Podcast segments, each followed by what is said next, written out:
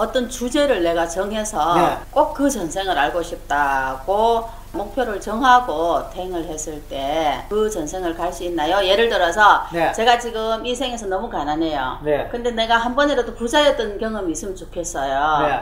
아, 오늘 내가 전생 대행을 할 때 부자였던 생을 만나러 가야겠다 이렇게 네. 생각을 하고 처음에 시작하면은 그쪽으로 갈 수 있나요? 아, 요즘 제 흉내를 내네요. 아, 그러면 우리가 밤에 잘 때 뭐에 대해서 골똘히 생각하고 잠을 자다 보면은 그와 관련된 꿈을 꿀 확률이 있지요. 어떤 학생이 시험 준비를 하고 있습니다.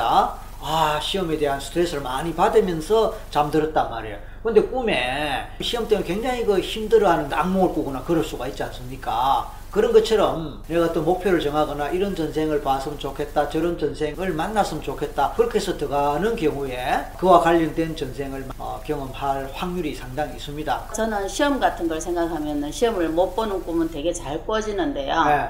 예, 제가 돼지 꿈을 꾸고 싶어서 아무리 돼지를 생각하면서 자도 돼지 꿈을 꾼 적은 없거든요. 어. 무의식에서 절실한 순서대로 가나요? 아, 그렇죠. 무의식에서 언급을 요하는 그런 것일수록 더 강하게 작용하고 그래서 더 쉽게 올라오고 우선순서로 해서 경험되지 않느냐, 저는 그렇게 생각합니다. 근데 그걸 뭐 증명할 길은 없습니다.